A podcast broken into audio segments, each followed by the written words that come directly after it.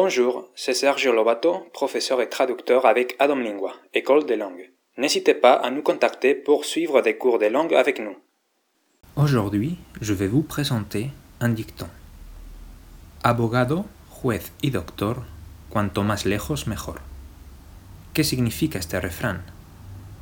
Este refrán recomienda alejarse de quienes ejercen la abogacía, la medicina y la justicia porque siempre tienen honorarios altos y no es raro que prolonguen su intervención para beneficio propio.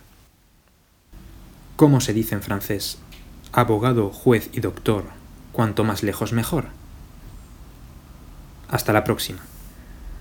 J'espère que ce podcast vous aura intéressé.